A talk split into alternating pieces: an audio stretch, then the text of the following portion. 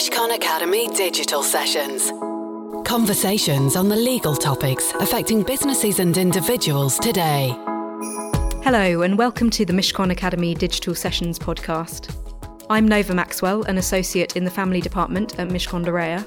And I'm James Smith, an associate in our private wealth disputes team. This is the third and final podcast in our series focusing on vulnerable clients and mental capacity. In this episode, we are discussing coercive and controlling behaviour, undue influence, and vulnerability. So, firstly, Nova, what do we mean when we're talking about coercive control and coercive and controlling behaviour specifically? So, coercive and controlling behaviour is a form of domestic abuse. It was made an offence under the Serious Crime Act 2015, so it's a relatively modern concept in the eyes of the law. The Serious Crime Act sets out that a person commits an offence if they repeatedly or continuously engage in behaviour towards another person that is controlling or coercive, that at the time of the behaviour the perpetrator and survivor are personally connected. The behaviour has a serious effect on the survivor, and the perpetrator knows or ought to know that the behaviour will have a serious effect on the survivor. Now, there's obviously a lot to unpack in this legal test, but the Act goes on to define serious effect as behaviour that causes someone to fear that violence will be used against them on at least two occasions, or causes them serious alarm or distress, which has a substantial adverse effect on their usual day to day activities. Another element is that the perpetrator and survivor must be personally connected to meet the legal test. They are personally connected if at the time the incidents took place, they're in an intimate personal relationship with each other, or they live together and they are members of the same family, or they have previously been in an intimate personal relationship with each other. The Domestic Abuse Act 2021, however, extends the offence of coercive or controlling behaviour to behaviour that takes place after separation, and there is no requirement for the victim and perpetrator to live in the same household. What sort of numbers are we talking about in terms of the number of domestic abuse cases that are seen and allegations having been made in the family courts? Well, in the year 2019 to 2020, the Family Court received over 55,000 private law applications by parents for an order seeking to resolve a dispute with the other parent relating to the future care arrangements for their child. So these are orders under the Children Act 1989.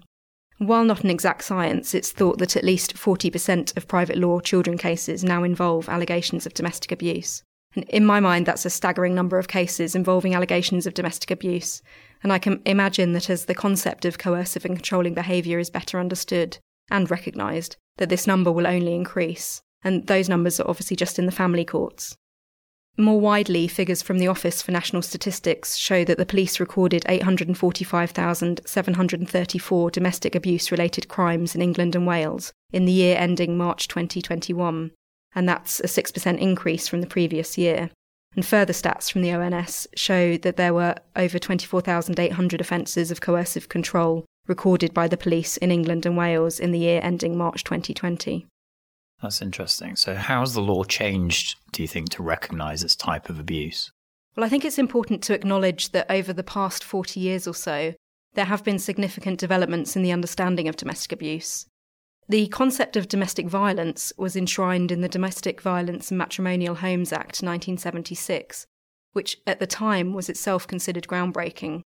However, as its name suggests, it recognised domestic abuse purely in physical terms and required evidence of actual bodily harm.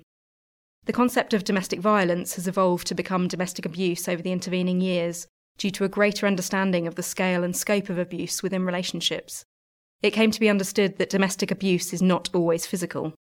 And this has culminated in the Domestic Abuse Act, which received royal assent earlier this year. Amongst other things, the Domestic Abuse Act creates a statutory definition of domestic abuse, which includes physical or sexual abuse, emotional abuse, psychological abuse, violent or threatening behaviour, economic abuse, and coercive and controlling behaviour. It recognises children as victims if they see, hear, or otherwise experience the effects of abuse. As mentioned earlier, it extends the offence of coercive or controlling behaviour to behaviour that takes place after separation, and it creates a statutory presumption that victims of domestic abuse are eligible for special measures in the criminal, civil, and family courts and prevents alleged perpetrators from cross examining alleged victims in person. Now, this latter provision is relevant to our conversation around vulnerability as it acknowledges that people that make allegations of domestic abuse are vulnerable. Can you give some examples of coercive and controlling behaviour so it's understood what we mean when we discuss that? Well, from a family law perspective, the family procedure rules provide some helpful definitions of the behaviour. Coercive behaviour means an act or pattern of acts of assault, threats, humiliation, and intimidation, or other abuse that is used to harm, punish, or frighten the victim. Controlling behaviour means an act or pattern of acts designed to make a person subordinate, and or dependent by isolating them from sources of support, exploiting their resources and capacities for personal gain, depriving them of the means needed for independence, resistance, and escape, and regulating their everyday behaviour.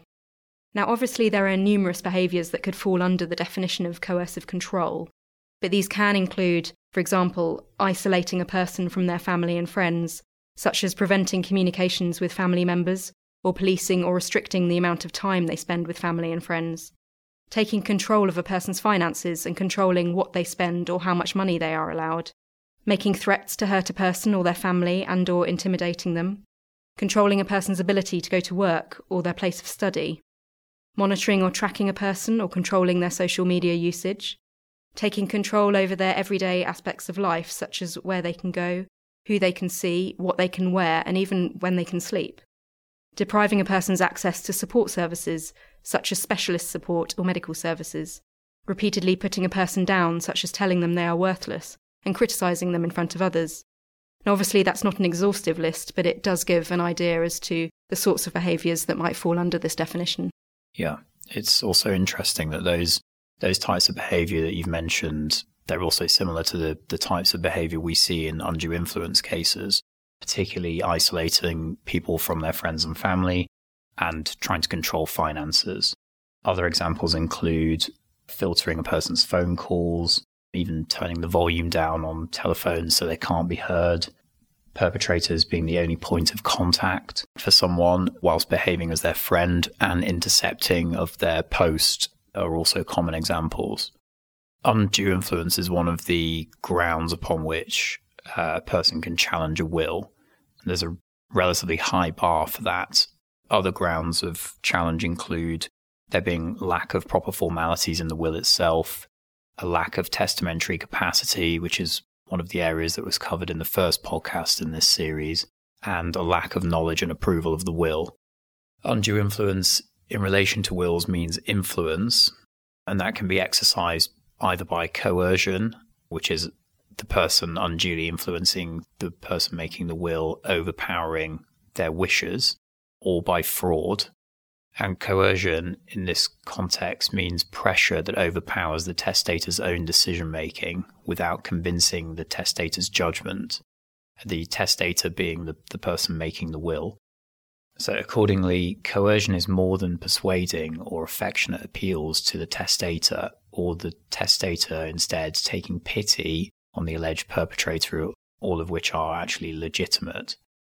It's been said in, in cases that the testator's strength, both physical and mental, are relevant factors for the court in determining how much pressure is necessary in order to overpower the testator's will.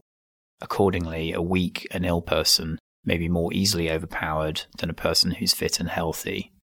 In relation to wills specifically, there is no presumption of undue influence. So, going back to the point you were making, Nova, earlier about a relationship between the parties, in certain circumstances, you can have a relationship of trust and confidence, which can mean a presumption of undue influence.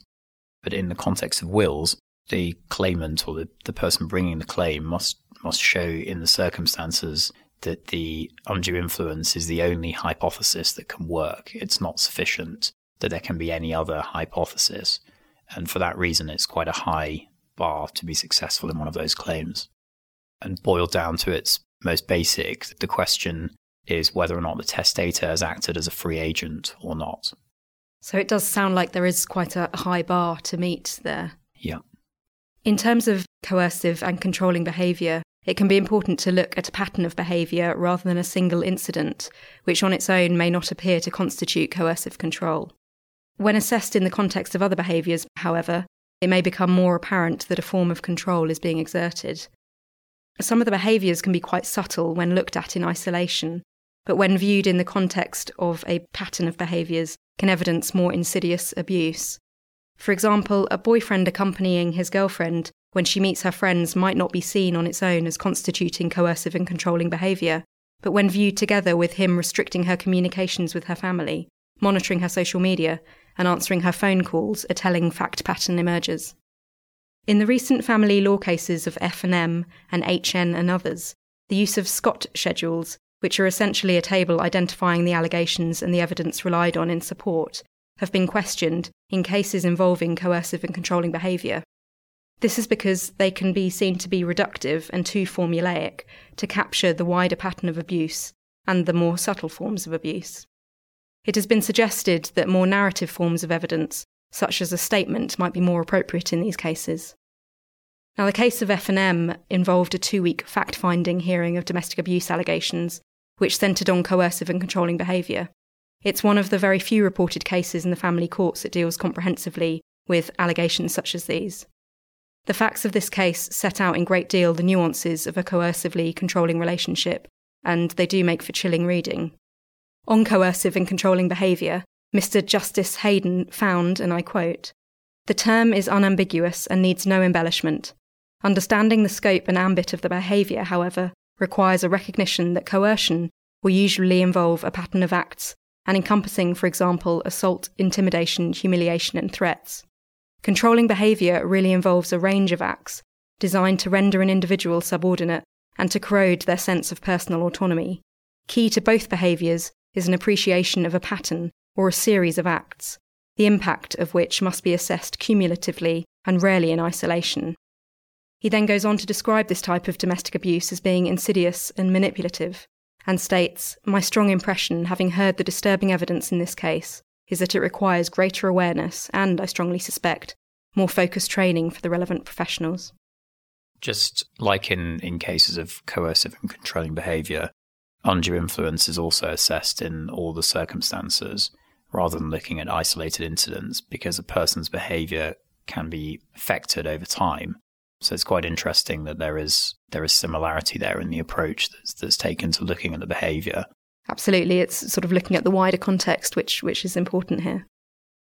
Now, it's important to note here that a lot of the material in the public domain is about abuse between those in an intimate relationship, as we've been talking about, but it can take place in a much wider range of situations. For example, Age UK identifies elder abuse, where controlling behaviour and financial abuse are identified as aspects of abuse perpetrated against those that are older, and often where those people are suffering from conditions such as dementia, which make them particularly vulnerable to such abuse. James, your work as a private client solicitor, and particularly in the Court of Protection, can bring you into contact with issues of elder abuse and particularly undue influence, as we've mentioned previously. Are you able to tell us a little bit more about that? Yes, of course. So, elder abuse can take many forms. We tend to see it in the sense of financial control of an elderly person, and that can be in the form of unduly influencing somebody to change their will for the benefit of the wrongdoer, unduly influencing an elderly person to transfer assets, and coercing an elderly person to give the wrongdoer control of their finances via a lasting power of attorney, specifically for property and financial affairs. And going back to the undue influence point, which we were discussing earlier, there are different classes of undue influence. There's actual undue influence, which is itself a species of fraud. And there's also presumed undue influence, which requires a relationship of trust and confidence. So, looking at those each in turn, actual undue influence is the category which applies to wills, and which we mentioned earlier. There's a case from the, the House of Lords in the 90s which held that the actual undue influence is a species of fraud, and a claimant who proves actual influence is actually entitled, as of right, to have the transaction induced by that undue influence set aside. But it's a relatively high threshold in order to prove actual undue influence. You specifically need to deal with three things. The party who induced the transaction had the capacity to influence the party alleging undue influence. The party who induced the transaction did in fact influence the party alleging undue influence, and that influence was undue, and the undue influence did in fact bring about the transaction. And those three elements make up a case of actual undue influence. And then in relation to presumed undue influence, this category of undue influence requires the claimant to establish a relationship of trust and confidence such that it's fair to presume the wrongdoer abused the relationship to make the survivor enter into the transaction. Undue influence can arise where there is a relationship of trust and confidence, reliance, dependence, or vulnerability on the one hand, and ascendancy, domination, or control on the other. That's from the case of Royal Bank and Scotland and Etridge in 2002. Where there is a relationship of trust and confidence, the burden of proof shifts to the wrongdoer to prove the survivor entered into the transaction freely. The claimant in, in one of these types of cases must show that the transaction was to the clear and obvious disadvantage of the survivor and there are certain examples of irrefutable relationships where the, the court will find that there was trust and confidence, such as a parent and child or a doctor and a patient. In other types of relationships, they may need to be investigated to see whether the presumption arises. For example, a fiance, a husband and wife, cohabitees, all of those could potentially result in a presumption of undue influence, but the, the court won't readily find them until there's been some further evidence. Otherwise, the claimant can still show that he or she put their trust and confidence in the wrongdoer. Relationships of influence also extend to cases where there's evidence of dependence or vulnerability. The final element in, in these types of presumed undue influence cases is showing that the transaction itself calls for an explanation. Now, that's often the case where the party is given a gift which is so large or makes a transfer which is so improvident that it's not reasonably accounted for by the relationship itself or other motivations. Another category of financial abuse can occur where there is a lasting power of attorney for property and financial affairs that's been made Unfortunately, it's not uncommon for property and financial affairs lasting powers of attorney to be abused. For example, the donee of that lasting power of attorney deals with the donor's assets for their own benefit. That's often accompanied by coercive and controlling behavior to isolate the survivor and stop them from seeking help or support from their family and friends. So, what can be done to deal with such behavior or suspected behavior? Actually, there's quite a few things that you can do. Depending on the circumstances, you can make a referral to social services. You can also make a safeguarding alert. That can be done through a professional, or you can make the safeguarding alert yourself. Those actions can help to remove the alleged perpetrator from the elderly person's vicinity. You can also contact the Office of the Public Guardian, which is a body which oversees lasting powers of attorney and those types of relationships. And you can report your concern directly to them via their website, and they will then investigate. Now, depending on the circumstances, if the elderly person is alive and, and has the requisite capacity to do so, she or he can revoke an LPA or a will, either by a direct act of revocation or by making a new one. And if the elderly person lacks the relevant capacity, and the, the test for that was dealt with in the first podcast in this series, you can apply to the Court of Protection to set aside a lasting power of attorney or to appoint a deputy to manage the elderly person's property and financial affairs. The same goes also for health and welfare decisions. And you can apply to the Court of Protection for a statutory will. Now, a statutory will is created by the Court of Protection on behalf of a person who lacks testamentary capacity to make their own will. And uh, the test for testamentary capacity was in podcast one of this series.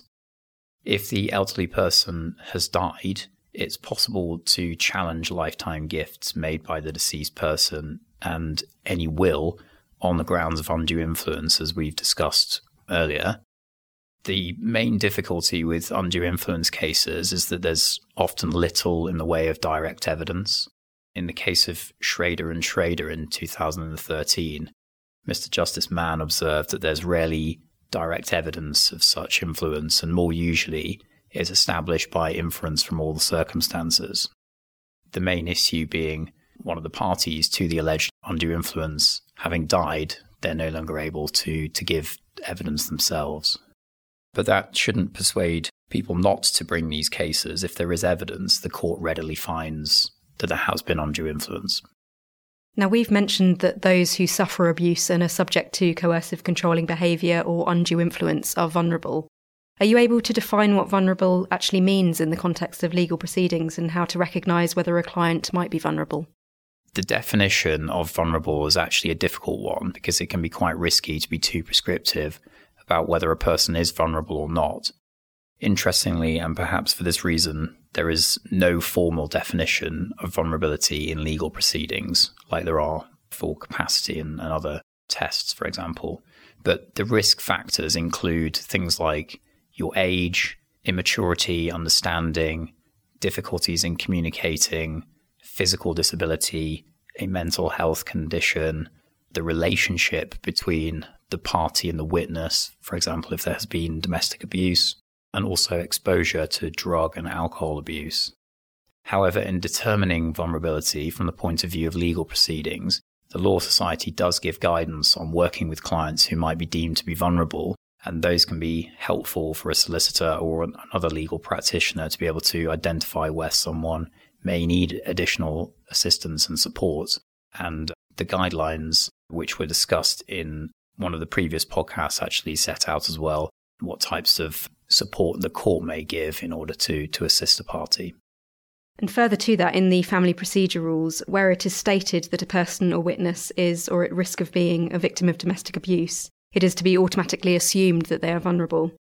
And in these cases, the court is duty bound to consider whether direction regarding their participation is necessary. So, this might include giving evidence by live link, for example, or using the assistance of an intermediary. The court may also make directions in relation to matters such as the structure and timing of the hearing, the formality of language to be used in the court, and whether the parties should be enabled to enter the court building through different routes and use different waiting areas. What can be done to help someone who's vulnerable by virtue of being subject to coercive or controlling behaviour? So, both in terms of a solicitor client relationship and more widely, if someone you know is being made subject to coercive controlling behaviour or you suspect that they are, you should certainly call the police if they are in immediate danger. Alternatively, urge them to speak to someone they trust, such as their GP. There is a 24 hour National Domestic Violence Helpline which can give advice and support. They can also seek help from refuges and charities such as Women's Aid. Practically, if there is a concern that they're being monitored online, for example, there are things you can do, such as changing passwords on devices, revoking access to devices their partner may have access to, setting up notifications if new logins from an unusual device are detected, and changing account settings on social media to ensure they're private. In the family court, what practical action can you take to protect a survivor of domestic abuse? So, there are personal injunctions that can be applied for. These are non molestation orders and occupation orders.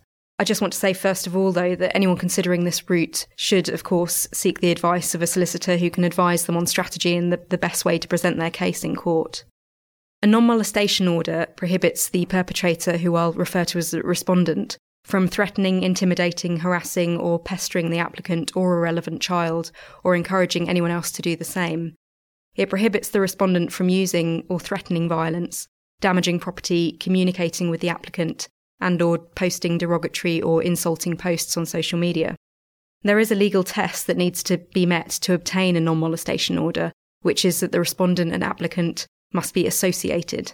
And this includes someone you're having or have had a relationship with, a family member or someone you're living with or have lived with.